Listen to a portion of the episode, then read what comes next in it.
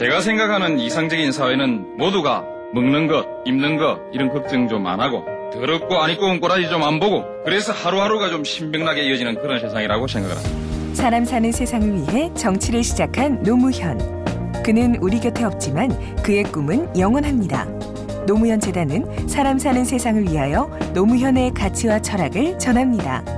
노무현 재단의 후원 회원이 되어 주세요. 1688 0523 눈치가 조금 보이는 분들도 있을 텐데. 참석해 주셔서 큰 위안이 됩니다.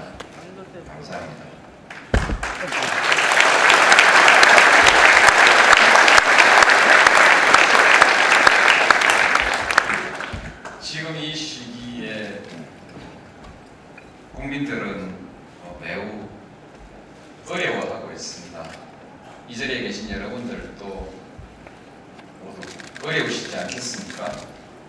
설사 직접 자기 생활이 어렵지 않다 할지라도 국민들이 어려워하는 시기여서 모두들 마음에 굉장히 걱정들을 많이 하고 계실 것입니다.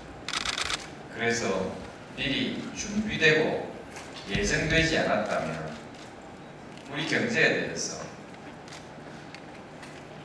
희망도 얘기하고 또 이 난관을 극복할 수 있는 지혜도 한번 서로 나누어보고 그런 얘기 시간을 가졌으면 좋겠다는 생각이 들 만큼 지금 상황이 참 어렵습니다.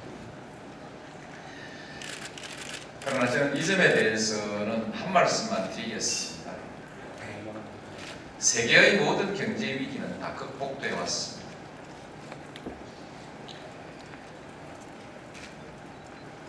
특히 우리 국민들은 역량이 우수합니다. 저는 감히 우리 국민들은 탁월하다고 말하고 싶습니다. 설사 다른 나라에서는 극복하기 어려운 난관이라도 우리 국민들은 능히 극복해낼 수 있을 것이다. 그렇게 생각합니다. 오히려 저는 이 계기에 하나 더 희망을 말씀드리고 싶습니다. 그냥 이 위기를 그럭저럭 극복해 가는 것이 아니라 이 경제 위기를 초래했던 경제적 사상, 정치 경제의 사상과 이론을 이번에 좀 뜯어 고치면서 이 고비를 넘겼으면 좋겠다. 이 위기를 계기로 해서 잘못된 정책과 제도들을 고칠 수 있는 계기가 되었으면 좋겠다. 물론 이것은 한국만의 문제는 아니고 보다 더큰 세계 경제의 문제이기 때문에 쉬운 일은 아니겠지만 그러나 이제 세계의 경제를 이끌어가는 큰 나라들이 이번 이 위기를 계기로 각성하고 새로운 지혜를 모아야 될 때라고 생각합니다. 저는 그렇게 된다면 전 세계적으로 그리고 우리 한국에게도 이 위기가 전화위복의 그런 그 계기가 될 수도 있다고 생각합니다. 함께 지혜를 모아서 이 위기를 잘 넘기도록 하십시다. 그리고 준비된 대로 오늘 저는 준비된 주제를 가지고 여러분께 말씀을 드리겠습니다. 14선언은 저희로서는 참 공든 공이 많이 들어간 선언이었습니다. 많은 사람들이 꿈을 모으고 정성을 모아서 결정으로 만들어낸 그런 선언이죠. 저는 그 안에 내용이 그저 상징적인 정치적 선전 문구로 만들어져 있는 것이 아니라 매우 구체적이고 실용적이고 심지어는 실무적이라고까지 말하고 싶은 그런 실질적 내용을 담고 있는 것이어서 매우 가치 있는 선언이라고 그렇게 생각해 왔습니다.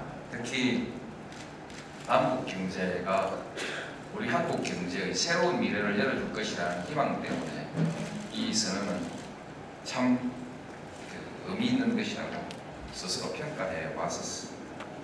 그러나 지금 이 선언은 버림받은 선언입니다. 그래서 1년쯤 됐으면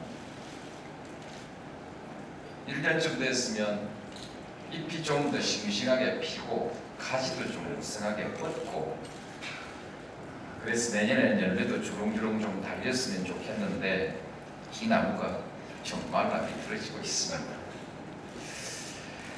우리가 기념한다는 것은 지금이 마음 편안하고 즐겁고 내일에 대한 희망이 가득할 때 이럴 때 기념하는 것인 줄 알았는데 저는 이 다 죽어가는 나무 하나를 놓고도 기념을 할 수 있다는 것을 생각하고 좀 깜짝 좀 놀랐습니다. 이렇게 서글픈 것도 기념할 수 있구나. 어쨌든 준비하신 분들 수고하셨는데 너무 김새는 말을 안 했으면 좋겠습니다. 이 안에서 우리가 의미를 한번 되짚어 보면서 국민들의 역량을 모아서 희망의 불씨를 다시 한번 살려봅시다. 우리가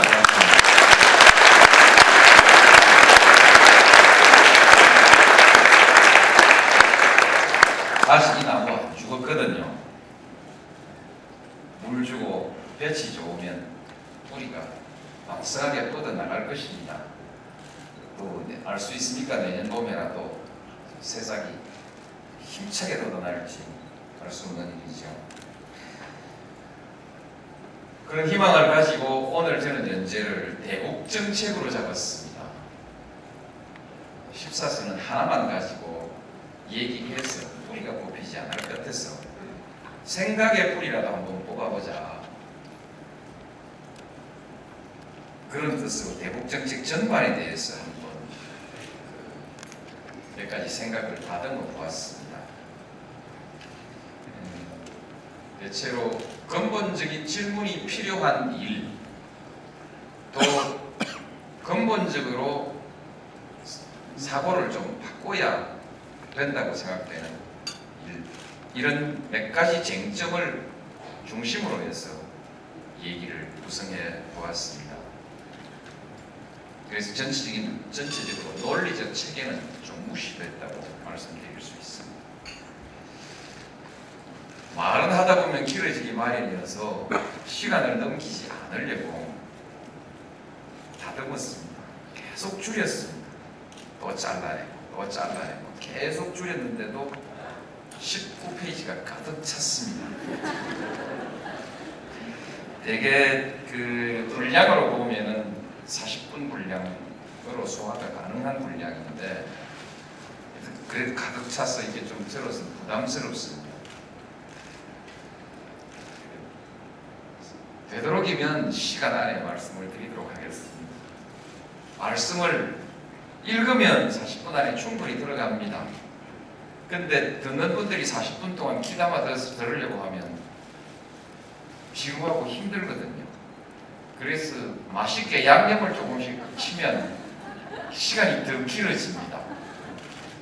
제 생각은 물리적이고 자연적인 시간은 40분이 아니라 지나가는 줄 모르게 지나가면 50분도 길지 않은데 나중에 마치고 나면 꼭 대회를 준비하셨던 분들은 오늘 10분 지났으니까 앞으로 그런 일 하지 마라 이렇게 꼭 충고를 합니다. 저는 참모들한테 그 충고를 듣지 않도록 하기 위해서 읽어야 합니다. 혹시 가다가 양념치느라고 시간이 가면 그때는 지루하지 않다는 표시를 꼭 좀 해주시기 바랍니다.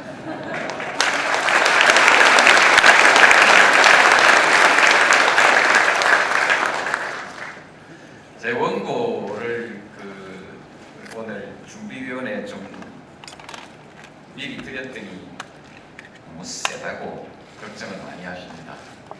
그러면서 다 이거 빼자고 합니다. 그래서 빼자고 하는 건 다 뺐습니다. 다 뺐는데 나무 원고 선대 보면 그거 잘안 빠집니다. 그 취지 의미를 어느 정도 살리자면 그 빠지 빼기가 힘들거든요. 그래서 가시나 뼈가 조금 남아 있을지 모르겠습니다.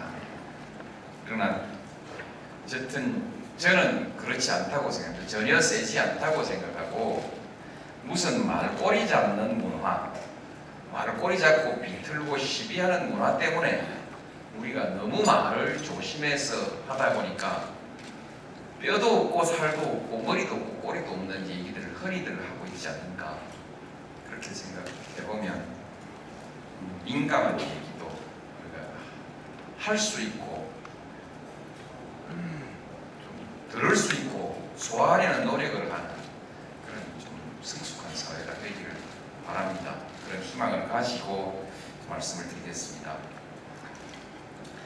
대북 정책에는 여러 가지 목표가 있습니다. 통일 이것은 변함없는 목표이고요. 지난날에는 반공이라는 목표가 있었습니다. 안보 마찬가지고 근래에 와서는 화해와 협력, 평화 공존 이런 주장이 대세를 이루고 있습니다. 그런데 큰 진전이 있는 것 같지는 않습니다. 어떻게 하면 진전을 이룰 수 있을 것인가? 이것이 오늘 제가 말씀드리고 싶은 주제입니다. 우선 세 가지 질문을 먼저 말씀드리겠습니다. 통일을 위해서 평화를 희생할 수도 있는가? 평화 통일 과연 가능한 일인가? 통일론이 이대로 좋은가? 이렇게 뽑아놓고 말씀을 드리다가 나중에 다시 또 개별적인 말씀을 드리겠습니다.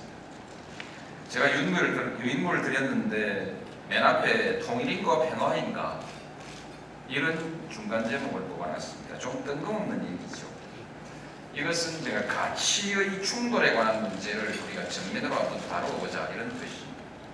지난날에는 반공도 하고 통일도 하고 함께 외쳤습니다.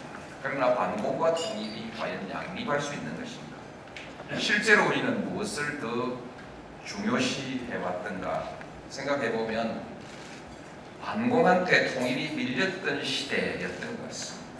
그 시대를 저는 반공의 시대로 생각합니다.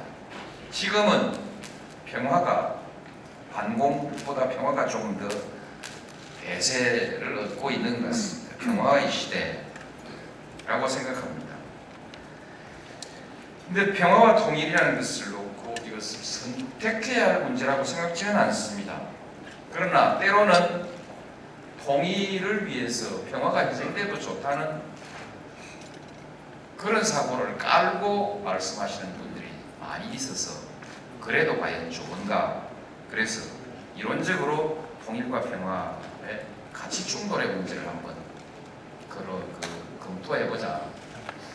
저는 뭐 어떤 경우에도 통일이라는 명분을 내걸고 평화를 희생시킬 수는 없다. 이 말씀을 꼭 드리고 싶습니다. 그래서 이 제목을 뽑았습니다.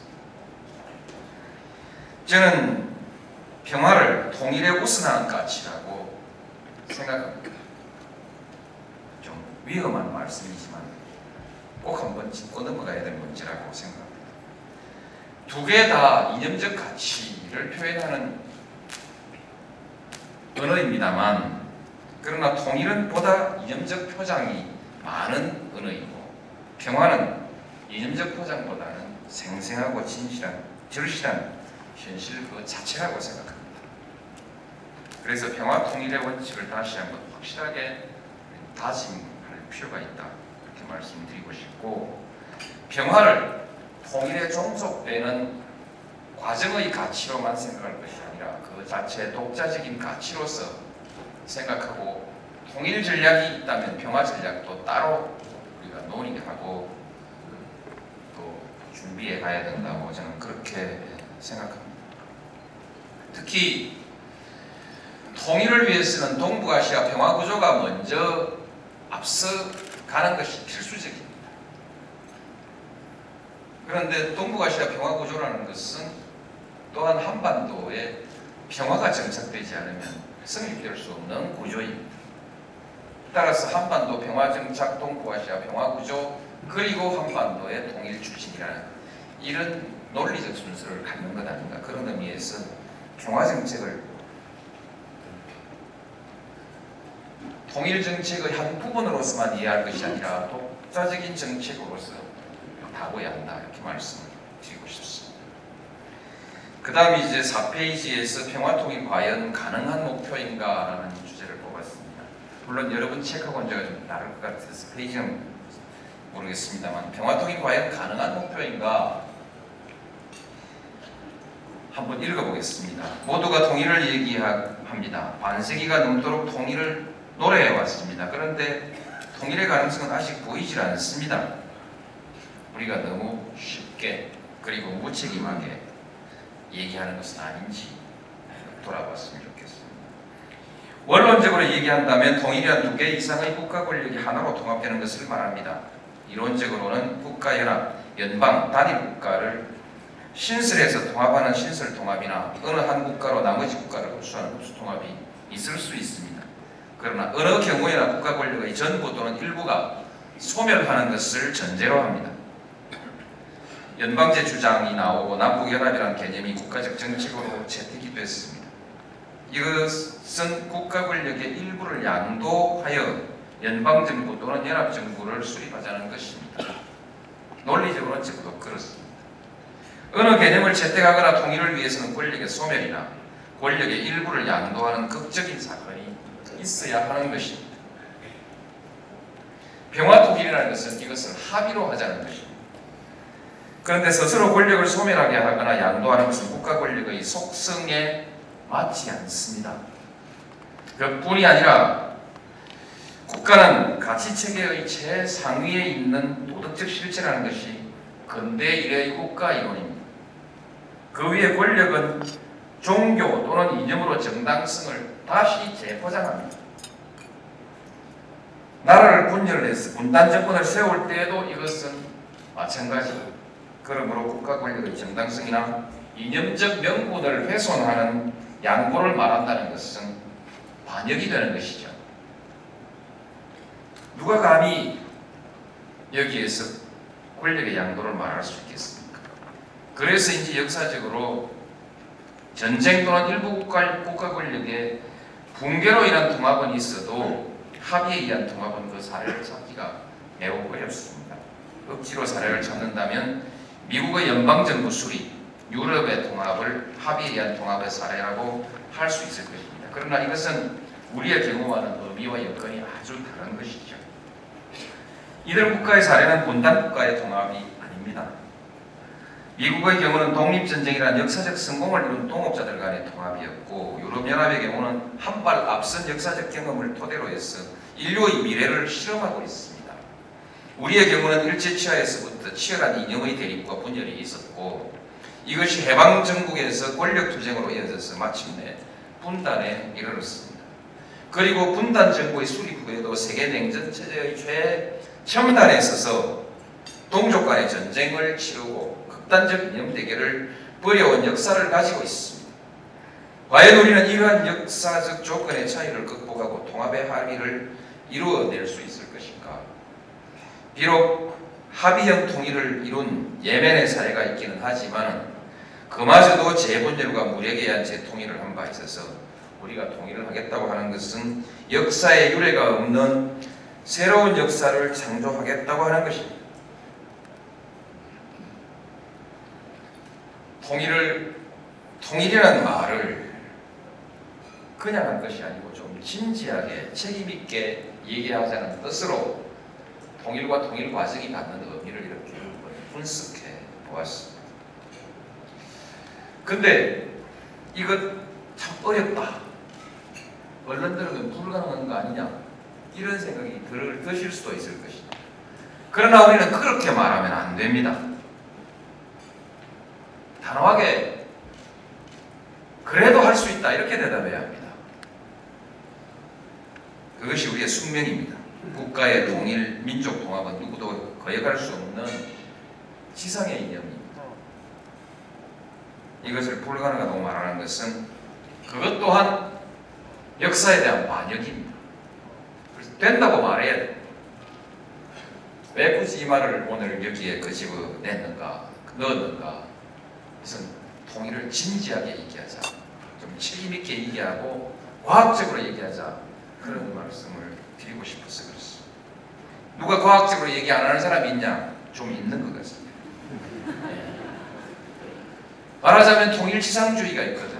소위 진보주의 진영의 통일지상주의, 낭만적 통일지상주의라고 비아냥을 듣기도 하는 끈 그, 운동도 있고 국수주의 진영에도 무조건 통일을 외치는 통일지상주의가 있거든요.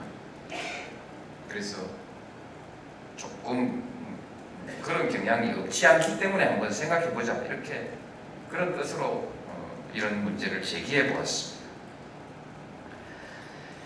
어떤 평화 통일은 우리 민족이 거역할 수 없는 역사적 과제입니다. 그러면 평화 통일 무엇을 어떻게 할 것인가? 저는 몇 가지를 짚어봤습니다. 금기를 깨고 현실을 얘기해야 한다. 우리는 당위를 얘기하고 있거든요.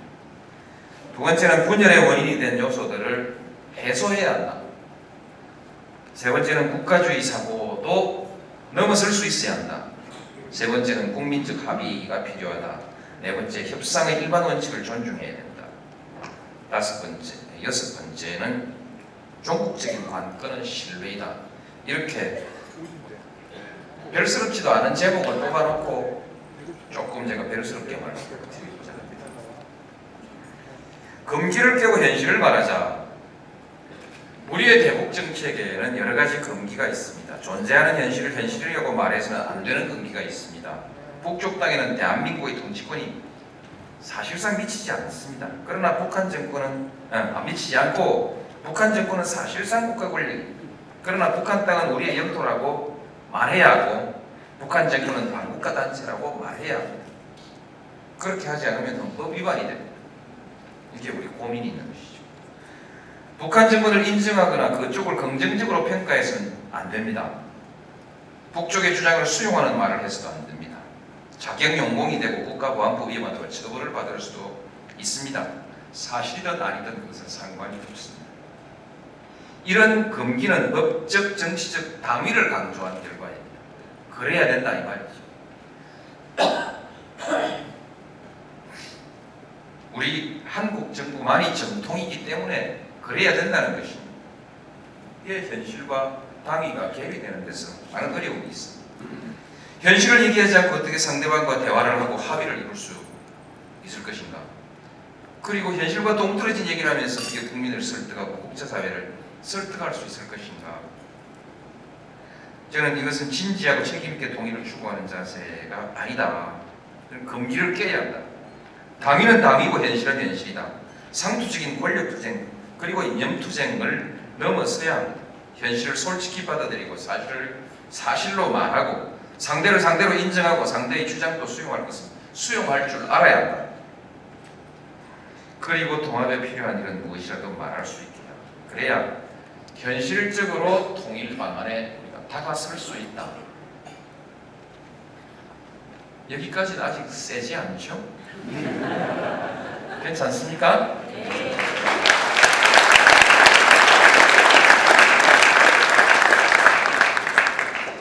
분단의 요인을 해소해야 합니다. 한반도의 분단은 세계의 패권 경쟁 그리고 국제적 국내적 이념 대결의 결과입니다.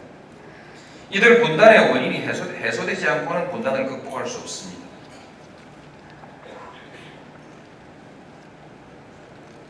이들 원인을 극복하고 해소해야 합니다. 그러자면 자주 역량과 균형 외교가 필요합니다. 우리의 힘만으로 세계의 패권 경쟁, 이념 대결 자체를 해소하기는 어려울 것입니다. 그러나 한반도가 그 대결장이 되는 것을 막을 수 있어야 합니다. 그렇게 하기 위해서 우선 스스로를 지킬 수 있는 힘을 갖추고 스스로 스스로의 문제를 스스로 해결하겠다고 하는 의지를 분명하게 해야 합니다. 그리고 동북아의 질서를 대결의 질서가 아니라 화해와 협력의 구조로 만들어 나가야 할 것입니다.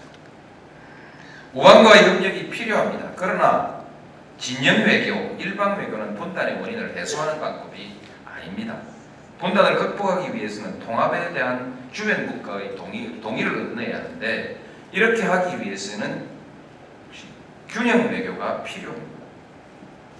그리고 이념 대결을 넘어서야 합니다. 이념 대결의 틀 안에서 이념 대결로 빚어진 분단을 합의로 극복한다는 것은 논리의 모순이죠. 성공통일의 사고를 넘어서야 한다는 것입니다. 그리고 사사건건 시위를 하는 대결주의도 이제 그만해야 한다고 생각합니다.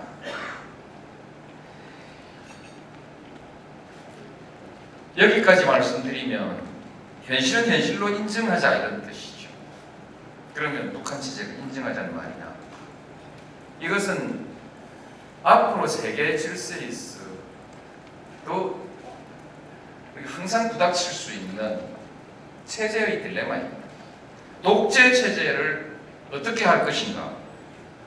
그동안에 몇몇 강대국들은 독재 체제에 대해서 독재 체제를 해체하고 민주주의 체제로 만들기 위해서 강력한 개입주의를 펼쳐왔습니다. 한편으로는 또한 민족 자결주의를 또 얘기해왔습니다. 독재 체제까지 자결의 권리가 있다고 세계 세계의 이성이 인정하고 있는지는 모르겠습니다만 어쨌든 스스로 해결하게 할 것이냐 강 민주주의 체제 국가들이 연합해서 개입할 것이냐 이런 것이 사실상 존재하는 논쟁이죠. 근데 지금까지 역사를 돌이켜보면 민주주의를 위한 개입, 민주, 체제를 민주주의로 전환하기 위한 체제 전환을 위한 개입, 무력적 개입, 공작적 개입이라는 것이 항상 침략 전쟁을 결과했다. 그리고 음, 그렇죠. 침략 전쟁의 명분으로 사용되어 왔다는 점을 우리가 기억할 필요가 있습니다. 저는 아직까지 개입주의, 자결주의에 대해서 어느 쪽 한편 얘기를 할 수는 없지만 영향을 미친다고 할지라도 평화적 방법으로 하자. 민주주의 사상, 민주주의 체제는 평화적으로 전파해야 한다. 이념 대결의 끝장에 있는 앞으로 이념, 소위 이념이 다른 국가들을 서로 어떻게 문제를 풀어갈 것이냐는 문제에 있어서 적어도 공작과 전쟁, 무력 행사는 배제하자. 역사적으로 센 나라가 약한 나라를 지금까지 침략하고 지배했던 모든 명분은 문명이었습니다. 문명으로 야만을 개화시킨다는 것이었습니다. 요즘은 민주주의 이념동맹이라는 얘기를 자주 하고 있는데 그것은 민주주의 아닌 체제를 뭔가 간섭하겠다는 것인데 간섭이든 개입이든 분명한 원칙 하나를 우리 가져야 돼요. 무력과 공작은 배제하자. 이것은 남북 문제에 있어서도 우리가 적용돼야 합니다. 적용됐습니다. 평화적인 원칙으로 평화적 방법에 의한 것을 확실한 원칙으로 해나가자. 그것이 평화통일의 본뜻 아니겠습니까?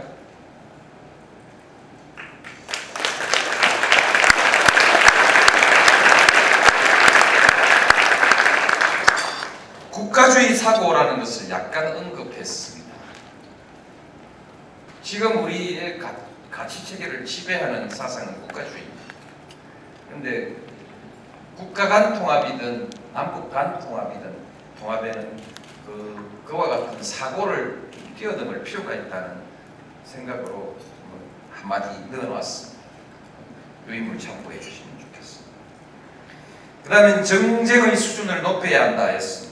근데 이건 정치의 수준을 높여야 한다로 제목을 바꿨으면 왜 좋겠다는 생각입니다. 정쟁이 뭡니까? 정치가 권력이 정쟁이죠. 그러니까 정치의 수준을 높이는 것으로 하는 것이 좋겠어요. 남북 민족의 지상 과제입니다. 그러므로 정파적 이해관계를 넘어서는 것입니다. 그래서 모든 정파가 초당적 협력을 얘기합니다. 그러나 그러면서도 막상 부닥쳐 보면 사사건건 치열한 정쟁이 되고 맙니다. 당연하다고 할 수 있죠. 통합의 전략이 다를 수 있고 전략이 다르지 않더라도 실행 과정에 대한 비판적 접근은 야당의 당연한 권리이기 때문에 그러나 우리나라 정치에서 대북 정책을 놓고 벌어지는 정쟁은 그런 수준이 아닌 것 같습니다.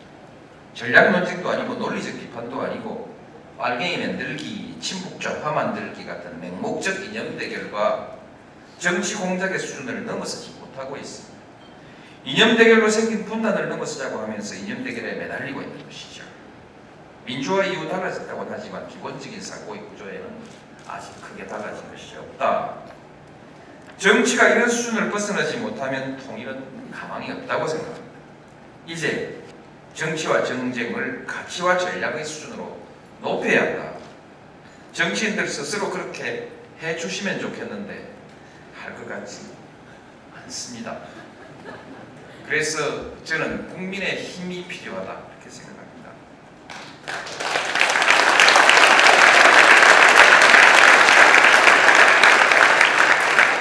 국민의 힘은 어디서 나오는가? 그것은 국민적 합의에서 나옵니다. 정쟁에 휘둘리지 않고 대북 정책의 가치와 전략을 명료하게 이해하고 이를 토대로 여론의 대세를 형성하고 나아가서는 이를 투표 결과에 반영할 수 있는 수준의 국민의 생각이 이뤘을 때 이것을 저는 국민적 합의라고 말할 수 있을 것이라고 생각합니다. 권력의 속성과 정권의 욕심을 넘어서 권력을 양보하여 통합을 이루는 일은 역사에 없는 일입니다. 그러므로 그런 일은 역사의 법칙에 맞지 않는다고 말할 수 있을지 모릅니다. 그러나 저는 그렇지 않다고 생각합니다. 역사는 권력이 만드는 것이 아니라 국민이 만드는 것이다. 여기에 국민적 그래서 국민적 힘을 말하고 국민적 합의를 말하는 의미가 있는 것이라고 생각합니다. 말하자면 국민적 합의가 이루어지면 그것은 역사가 된다고 생각합니다. 없었던 역사도 창조할 수 있다고 생각합니다. 다음 협상의 일반적 원칙을 존중해야 한다는 말씀을 드리고 싶습니다. 남북 관계는 지금 협상 국면에 있습니다. 흔히들 외교적 수완이 어쩌고 협상의 기술이 어쩌고 이런 말을 쓰시는 분들이 있는데 얼른 들으면 협상의 여치가 무슨 기교라는 생각을 하기 쉽습니다만 그러나 저는 외교나 협상이 결국 기술이나 수완으로 되는 일이 아니라고 생각합니다. 거기에는 우리가 반드시 성공의 길로 가기 위해서는 반드시 지켜야 되는 외교적 원칙 그리고 협상의 원칙이 있다고 생각합니다. 이 원, 제가 생각하는 이 원칙을 한 말씀을 드리고 싶습니다. 상대를 인정하고 존중해야 합니다.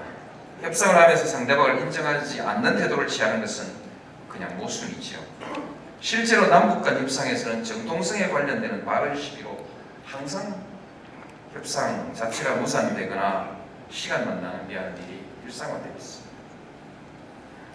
상대방을 존중하지 않고 감정과 비난을 일삼는 일도 혹시 삼가야 한다.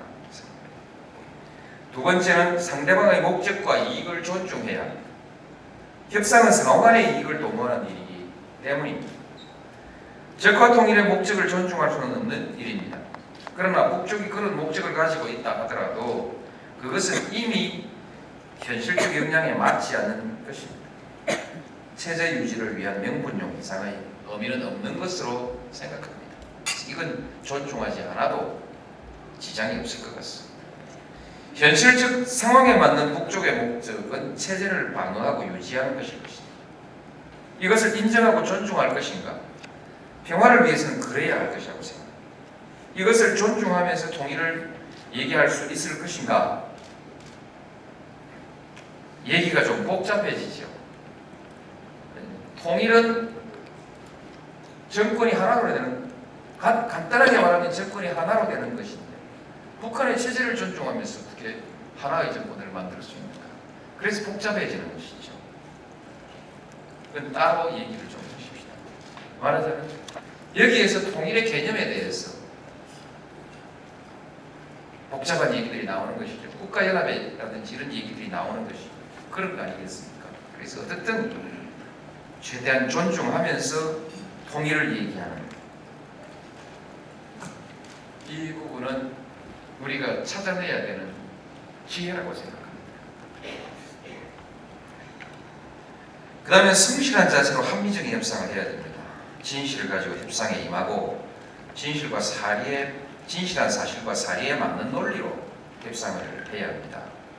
협상에서는 전략적 발언이 필요한 경우가 물론 있습니다. 그러나 정치적 명분을 위한 거짓말이나 억지 주장은 협상을 매우 위태롭게 합니다.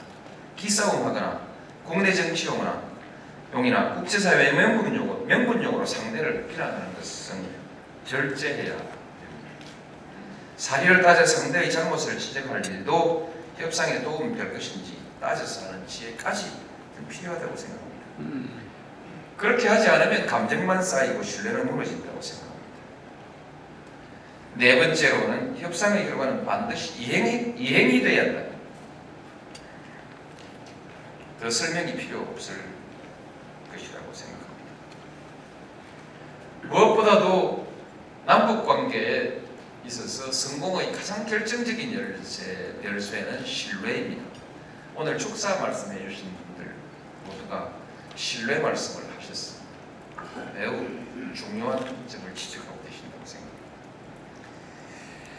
평화와 공존에 대한 신뢰. 그리고 협상에 나오는 사람이 진심을 가지고 나올 것이라는 신뢰. 그리고 이 협상에서 맺어진 약속은 반드시 지켜질 것이라는 신뢰. 이 신뢰가 모두 중요한 거 아니겠습니까? 북한은 믿을 수 없는 상대인데 그 믿을 수 없는 상대를 가지고 자꾸 신뢰 신뢰 얘기하니까 당신 지금 무슨 얘기냐 이런 의심을 제기하는 분들이 없지는 않을 것입니다. 그런데 이 말은 북쪽에서도 그렇게 말하고 싶을지도 모르죠. 상호 불식인 것이죠. 이렇게 가면 우리는 대화나 협상이라는 것이 불가능해 있습니다. 상대가 믿을 수 있는 상대냐 아니냐 가리지 않고 대화를 시작하고 거기에서 신뢰를 축적해 나가야 하는 것, 나가는 것 이것이 우리가 그래서 해야 될 일이고 어려운 일이기 때문에 모여서 이렇게 얘기하는 거 아니겠습니까? 어떻게 하면 신뢰가 쌓일 것인가? 그것은 우리가 먼저 상대를 믿고 하나 둘씩 일을 착수하고 추진해 나가야 한다. 신뢰를 상대를 신뢰 믿을 수 없어서 아무것도 할 수 없다면 한 발짝도 앞으로 나가지 못합니다. 신뢰가 무너져도 우리가 상대를 믿고 뭘 했는데 그 신뢰가 무너져 배반당해도 낭패되지 않을 일이 들어 있습니다. 상대가 약속을 좀 위반해도 돌이킬 수 없는 치명적인 위기에 빠지지 않는 일들도 많이 있습니다. 대비할 수 있는 일이 있습니다. 이런 일부터 믿고 추진해 나가면서 하나씩 둘씩 신뢰를 쌓아 나가야 한다고 생각합니다. 그렇게 되면 상대방도 변화한다고 저는 그렇게 생각합니다. 그 다음에 모든 문제에 있어서 역지사지하는 자세 이런 것은 굉장히 중요하다. 한번 자리를 바꾸어서 생각해 보지 않으면 상대방이 계속 어심스러운 것이죠. 그래서 역지사지하는 노력 이런 것들을 좀 해볼 필요가 있다고 생각합니다. 원론적으로 몇 가지 말씀드렸습니다만 구체적으로 무슨 말이냐 저희가 경험했던 몇 가지 경험을 토대로 해서 몇 가지를 말씀을 드리고 싶습니다. 흡수통일은 평화통일인가? 결과적으로 그렇게 되는 것은 평화통일이 될 수도 있을 것입니다. 그러나 흡수통일을 통일 전략으로 삼아서 상대 권력의 붕괴를 추진한다면 그것은 북한을 자극해서 평화 통일을 깨는 일이 될 것입니다. 탈북자 문제, 북한 인권 문제를 다룰 때 우리가 조심해야 하는 이유가 그런 것이죠.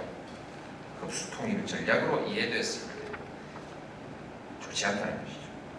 만일에 그런 일이 만일에 북쪽이 붕괴하는 일이 생긴다면 그 결과가 어떤 방향으로 가게 될지 그건 예측하기 어려운 그것은 예측하기 어려운 위기 상황이 될 수도 있고 우리가 통제하기 어려운 재앙이 될 수도 있습니다. 그리고 또 한 가지 더 얘기하면 주변 국가들의 입지만 높여주는 결과가 될 수도 있지 않습니까? 아까 김은기 의장님께서 말씀하셨죠. 남북 관계의 주도권을 주변 국가에 넘겨줘 버릴 수밖에 없는 상황이 될 수도 그런 것을 전략으로 채택해서는 안 된다. 그런데도 북의 붕괴를 획책하는 발언 또는 또 획책하는 듯한 바라는 듯한 그런 행동을 발언과 행동을 하는 분들이 적지 않은 것 같습니다. 생각이 조금 짧았던 것 아닌가 이렇게 생각합니다. 국가보안법은 강기각 대표님 좀 세게 말씀하셔서 제가 참 미안하고 민망했는데요. 그 국회의원이 법 바꾸, 어, 저 국회가 법 바꾸는 것이 대통령이 바꾸는 거 아닙니다.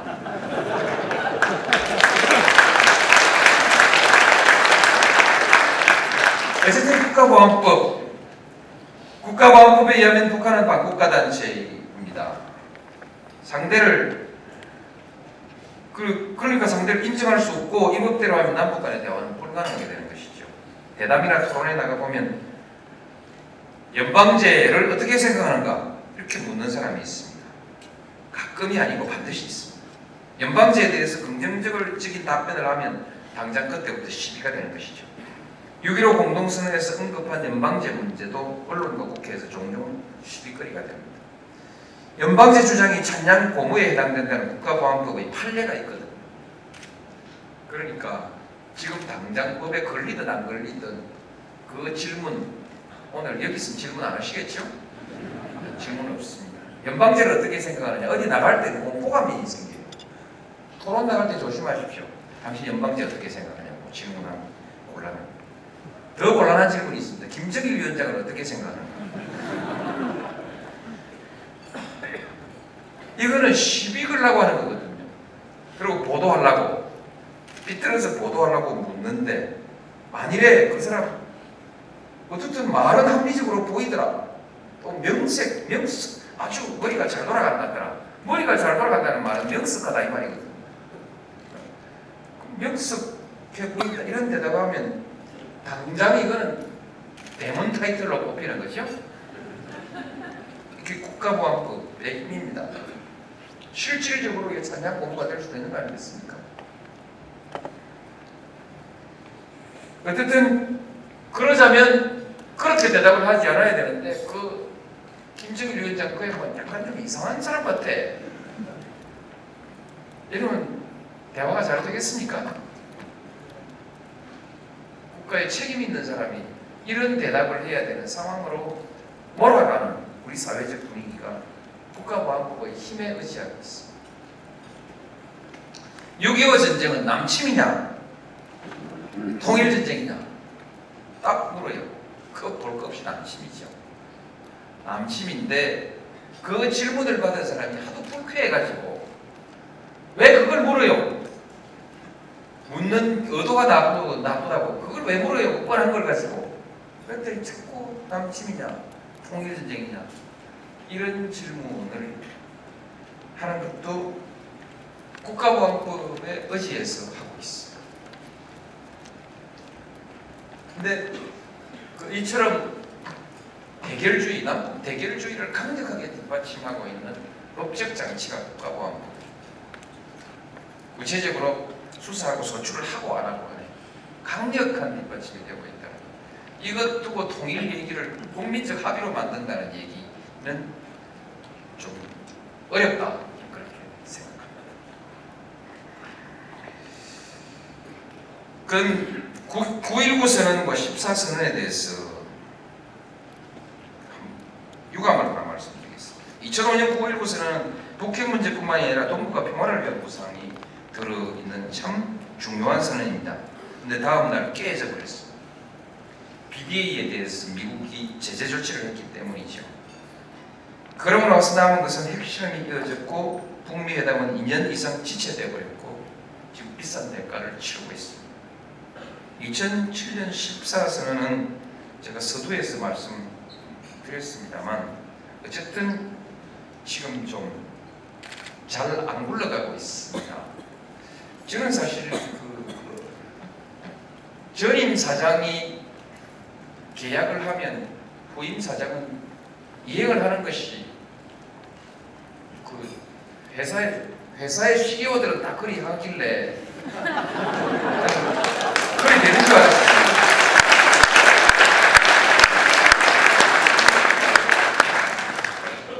그 회사에 그리 안 하면 두돈하거든요. 근데 국가 CEO는 안 그래도 되는 줄 미처 몰랐어요. 이것은 신뢰 문제였습니다. 사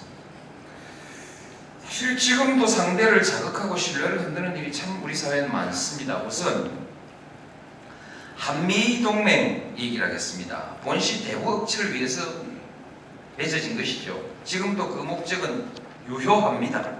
그러나 남북 간 국력의 차이와 냉전 구도의 변화로 인해서 대북 억지를 위한 한미 동맹의 중요성은 이제 많이 줄어들었습니다. 지금은 남북 대화의 국면입니다. 진정으로 대화를 성사시키고자 하는 생각이 있다면 대북 억지를 위한 한미 동맹과 관련된 표현은 너무 그렇게 강조할 필요가 없지 않냐. 그런 절제와 요령이 필요하다. 그렇게 생각합니다. 여기다가 일본까지 끌어들여서 이념과 가치를 함께하는 한미일 협력 관계. 무슨 공조, 공조를 과시하는 것.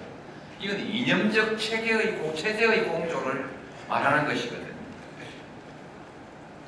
이것이 남북 관계에 큰 도움이 되겠습니까? 그리고 특히 남북 관계에 상당히 큰 영향 여기 있는 중국까지도 불편하게 만드는 것이다. 저는 이것은 요령 없는 외교라고 생각합니다.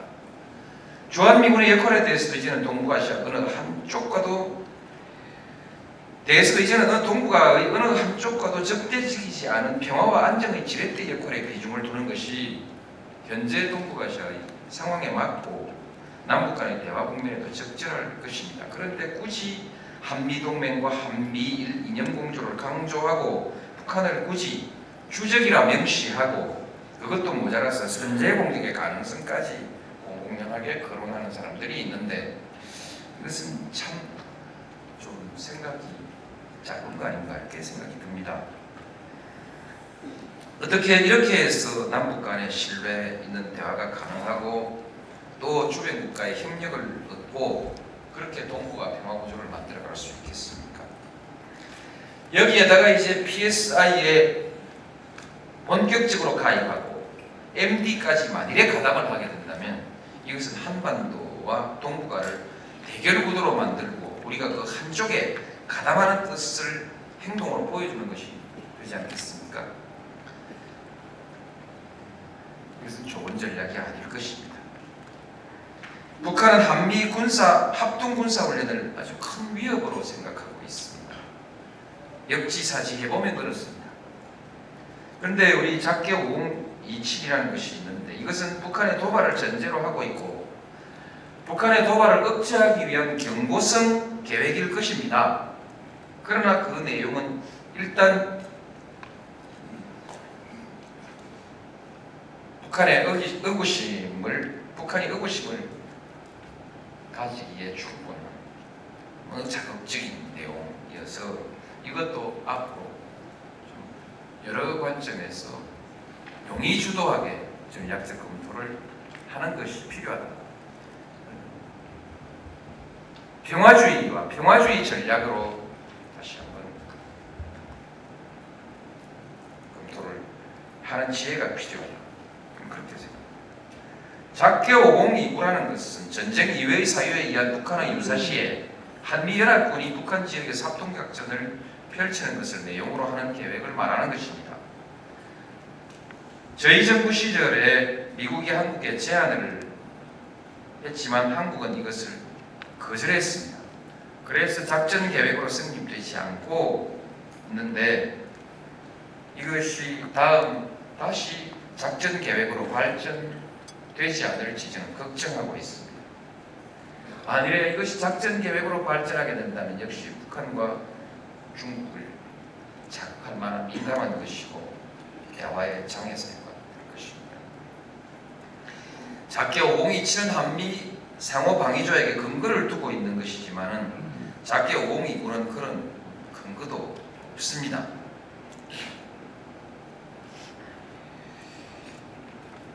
굳이 이런 것을 강행하는 강행하는 것은 현명한 일이 아니라고 생각합니다. 역지사지 한다는 것은 어떻게 하는 것인가 이것은 뭐 굳이 설명하지 않아도 되게 같아서 넘어가겠습니다. 그러나 어떤 그리고 그래서 어떤 전술가들은 저의 발언을 전 매우 아마추어 적 발언이라고 이렇게 비난하기도 했습니다.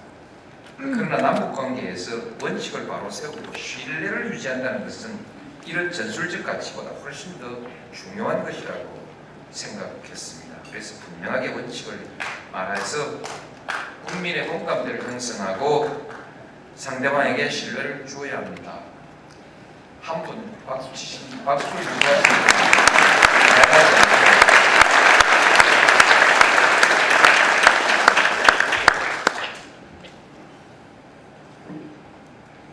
언제 박수 치신 분 나중에 제가 언제 조용히 한번 따로 모시겠습니다.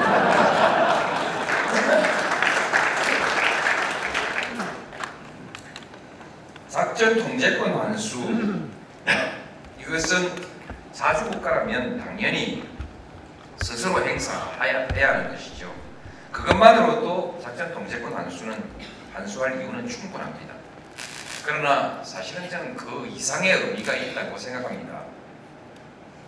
언젠가 한반도 평화 체제에 관한 협상을 하게 될 것인데 여기에 작동권도 가지지 않은 나라가 참여한다는 것이 시비거리가 되지 않겠습니까? 북한도 북한은 한국보다 미국을 더 불신하고 두려워하는 것이 사실입니다. 유사시에 미국이 작동권을 행사하는 상황은 북한을 더욱 두렵게 하여 남북 간 대화나 협상에 대화와 협상이나 신뢰에 도움이 되지. 동북아시아 다자 구조를 위해서는 다자안보 대화가 필요한데 미국이 한국에 대한 한국권에 대한 작전 통제권을 행사하고 있는 상태라면 이 다자 구도의 대화에서 대화 체제에서 미국이 너무 커 보이지 않겠습니까? 그리고 다자 체제가 균형 잡힌 체, 대화 체제가 될 수 있을까? 그래서 이런 여러 가지 이유가 있는데 그 중에도 저는 작동권의 환수를 남북 간의 신뢰 구축의 중요한 요소로 생각하고 추진했습니다.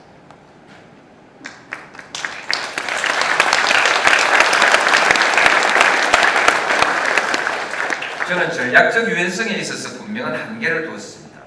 PSI 또한, PSI 또한 북한과 물리적 충돌 가능성이 있는 조치에 대해서 건대 수용하지 않았습니다. MD 얘기는 국민의 정부 이래 거절해놓은 상태지요. 작게 5029 말씀드렸고요. 한미 군사 훈련도 최대한 적게 하려고 작게 하려고 노력했고 어떤 전반적으로 남북 간 충돌 가능성이 있거나 북한을 자극할 가능성이 있는 일들은 이렇게 피해왔습니다. 육자회담에 육자회담에 나가면 그 자리에 북한은 없지만 북한의 입장을 최대한 변호했습니다. 각종 국제회의에서 북한을 비난하는 말이 나오면 최대한 사리를 밝혀서 북한을 변론했고 개별 정상에서 회담에서도 한 시간 이상을 북한을 변론하는 데 시간을 보낸 일도 있습니다. 북한을 자극하는 발언을 최대한 절제했습니다. 때로는 자존심이 상할 때도 있었고 그러나 그래도 절제 하고 인내했습니다. 이 모두가 서로 하나도 신뢰를 가질 수 없는 상황 속에서 조그만 신뢰 하나라도 더 축적해 가기 위한 노력이었습니다. 물론 북한의 보답은 빠르지 않았습니다. 대답은 빠르지 않았습니다. 그러나 어쨌든 그렇게 해서 남북 관계는 크게 확대된 것은 사실입니다. 모든 면에 있어서 엄청나게 질적 양적으로 확대된 것은 사실입니다. 결국은 정상회담도 할 수 있었습니다. 9.19선은 이 예정된 시점에 즉시 정상회담을 북쪽에서 제의해 왔었어요. 그리고 9.19가 깨, 9.19 회담이 깨, 선언이 깨지고 난 다음에 다시 정체, 정중단 상태, 상태로 들어갔다가 2.13 합의가 조금 진척되자 바로 정상회담을 북한에서 제안해 왔습니다. 여기에 복잡한 조건도 없었고 복잡한 무슨 그 정책 술수도 없었습니다. 그냥 솔직하게 대화하자 그렇게 제안해 왔습니다. 어느 정도 이것이 그동안 이렇게 국내에서 욕 먹어가면서 신뢰를 축적해온 결과라고 생각합니다.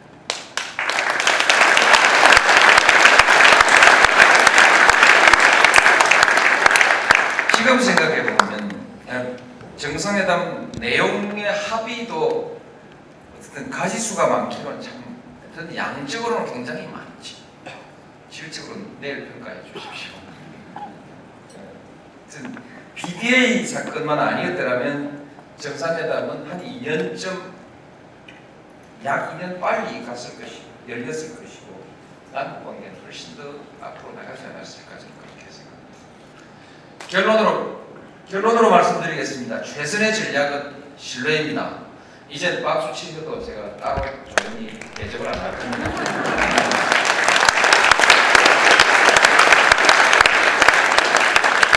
시간이 지금 좀 넘었죠. 제 짐작에 좀 많이 넘었을 것 같습니다. 이 자리에 서면 시간 감각이 없어지니까요.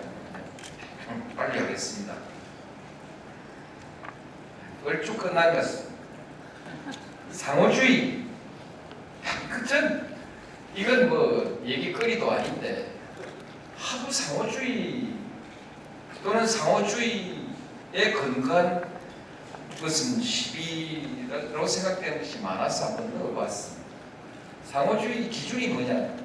귀에 걸면 귀걸이, 코에 걸면 코걸이 그렇죠. 개성공단을 상호주의로 해석하면 이게 상호주의에 맞는 겁니까? 안 맞는 겁니까? 지난번 해주공단, 철도, 철도 안전 조선공단 이런 투자는 상호주의에 맞는 건지 안 맞는 건지 어쨌든 쓰이는 말이 그런 겁니다. 왜 퍼주냐? 자존심 없냐? 왜 끌려다니냐? 왜 뻔때를 보이지 않냐? 요게 상호주의에서 비롯된 언어들인 것 같은데 이 언어들만큼 남북 관계를 지체하게 하는 것이 없습니다. 굉장히 영향을 받습니다. 실제로 정책을 하시는 분들은 다른 여러 가지에서 논리적으로 토론을 하고 논리적으로 토론하고 반박하고 그것을 넘어서는데 이 말 나오면 못 넘었어요. 그만 저도 하는데 통일부 공무원들, 통일부 차관님을 보셨댔죠. 통일부 공무원들도요. 왜 퍼주냐 이러면 그냥 뒷걸음질 치고 또 너는 자존심도 없냐? 이러면 신문에 그거 나오면 취약이에요. 왜 끌려다니냐 이러면 또또 한 발짝 눌렀어. 꼰대 보이고 싶죠. 근데 그건 대화나 협상하는 자세가 아니거든. 꼰대 보이는 거다 보여가면서 대화하고 협상하고 그것도 큰 집에서 말하자면 스스로 큰 집이라고 생각하는 인구도 우리가 많고 괜찮습니까? 그렇죠? 돈도 우리가 많고 그래서 그, 그런 좀 이렇게 큰 집다운 자세를 가지고 가야 될 쪽에서 그 이야기 저는 상호주의라는 말은 대결주의의 또 다른 표현에 불과하다 근데 대결주의는 정답은 말고 말해서 반공주의의 또 다른 표현이다 실용주의 실용주의 반대말이 무슨 말이죠? 지금 이 상황에서 대북 정책에서 실용주의의 반대말이 무슨 말이겠습니까? 한나라당에서 말하는 실용주의의 반대말은 친북 좌파주의고요. 그렇죠? 친북주의 아닙니까?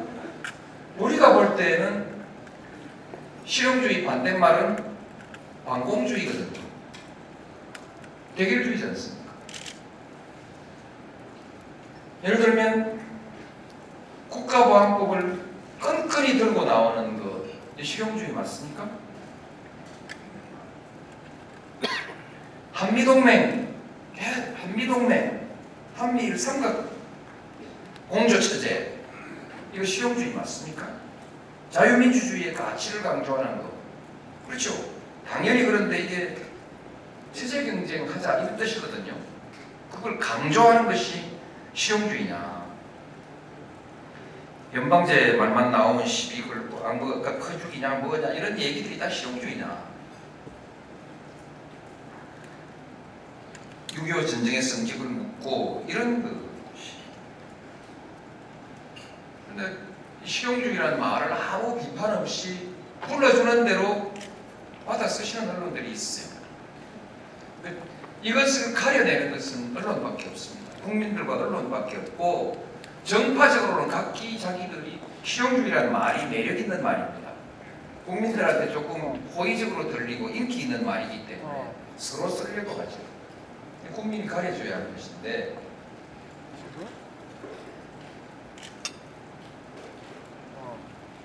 남북 대화가 좌파 이념주의의 결과냐? 아니면 실용주의의 결과냐? 이런 싸움들을 이제 정리를 좀 했으면 좋겠다. 그렇게 생각합니다.